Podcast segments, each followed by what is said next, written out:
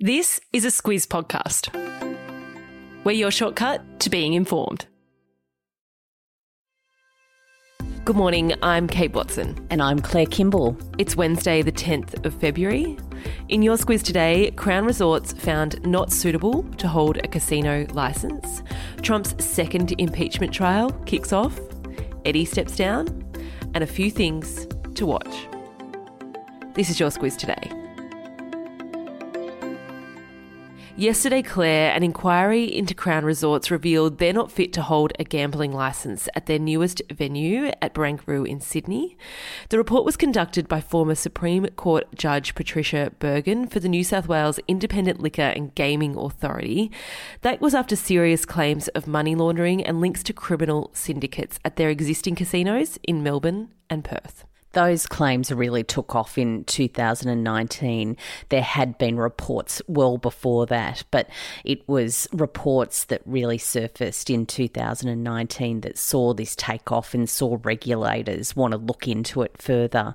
Of course, it came at a crucial time in New South Wales with the Barangaroo Casino that was being built by Crown Resorts. If you're in Sydney and you come over the Harbour Bridge, it's the really big, glittering building that has been rising and rising into the sky over the last few years. Yeah, from wherever you are on the harbour, it's certainly very hard to miss. The report said, Claire, that Crown's culture of corporate arrogance was a big part of the problem. Of course, James Packer is a major owner of Crown Resorts, 36.7%.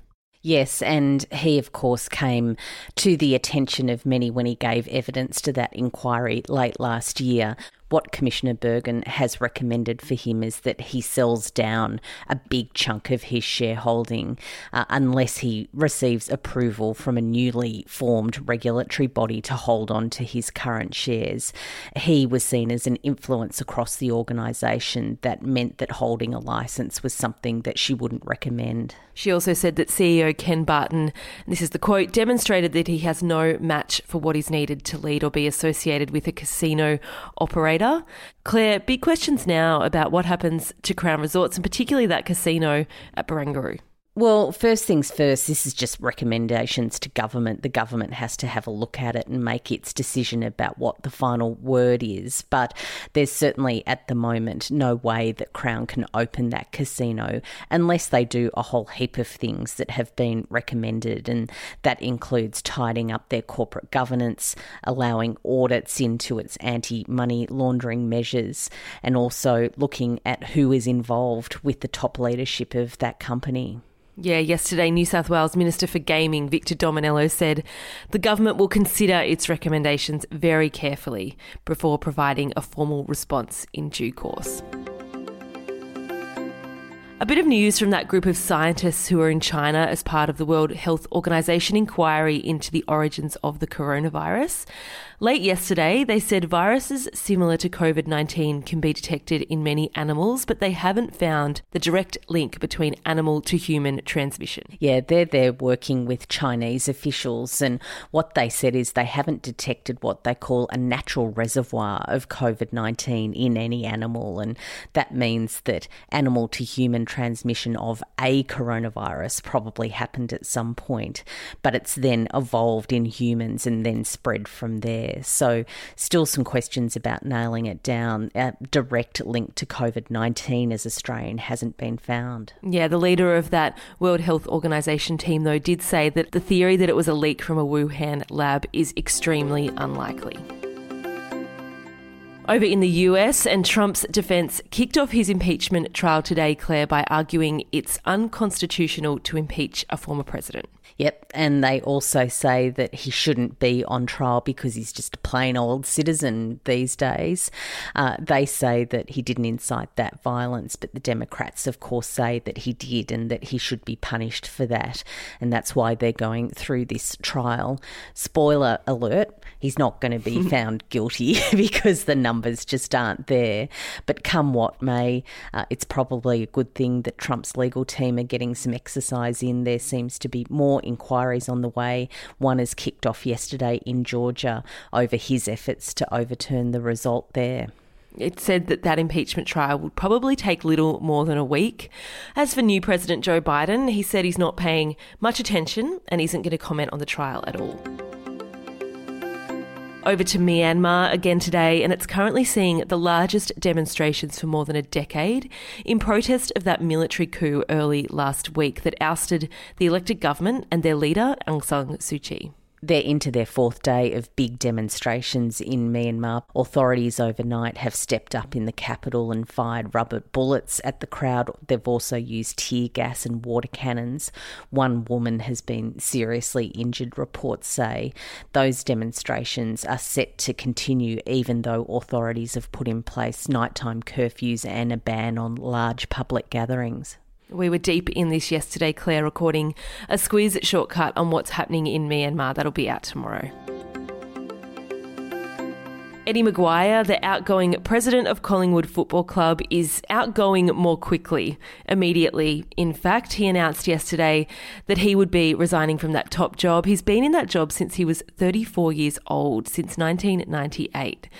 This, Claire, has come after his response to that internal review conducted by the club that found it to have a problem with systemic racism. Yeah, there were plenty of people yesterday, particularly at the top of the AFL, who thanked him for his 22 years at the league's biggest club. Richard Goyder, who's the AFL's commissioner, said that he left the club a better place than when he started.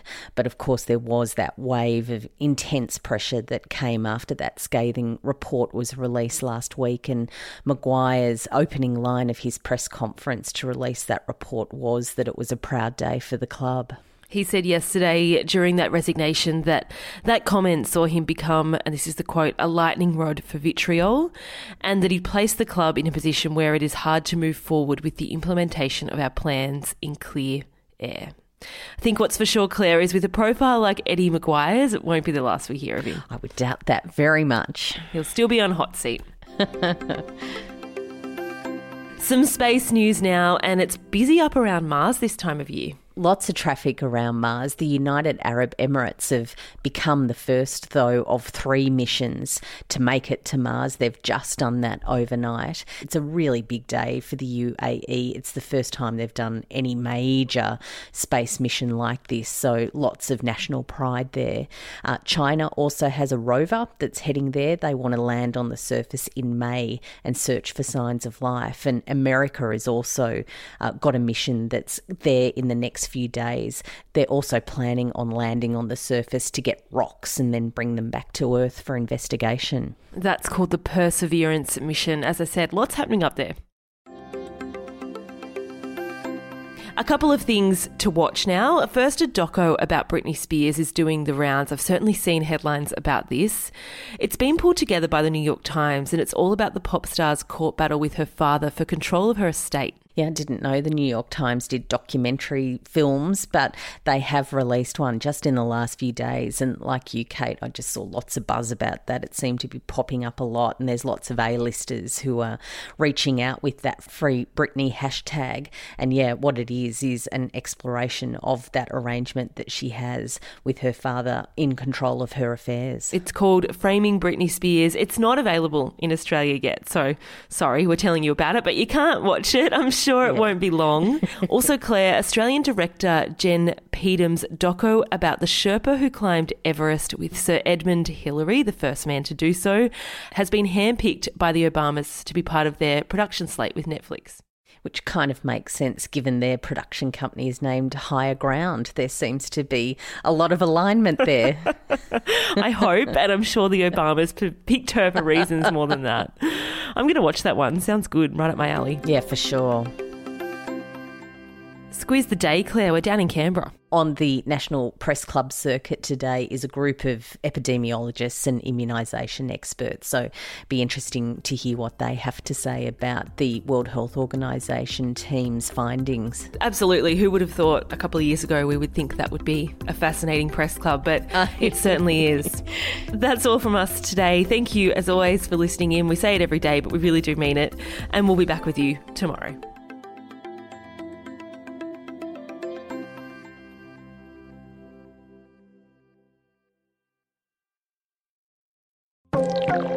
This week, our podcast is brought to you by Aware Super.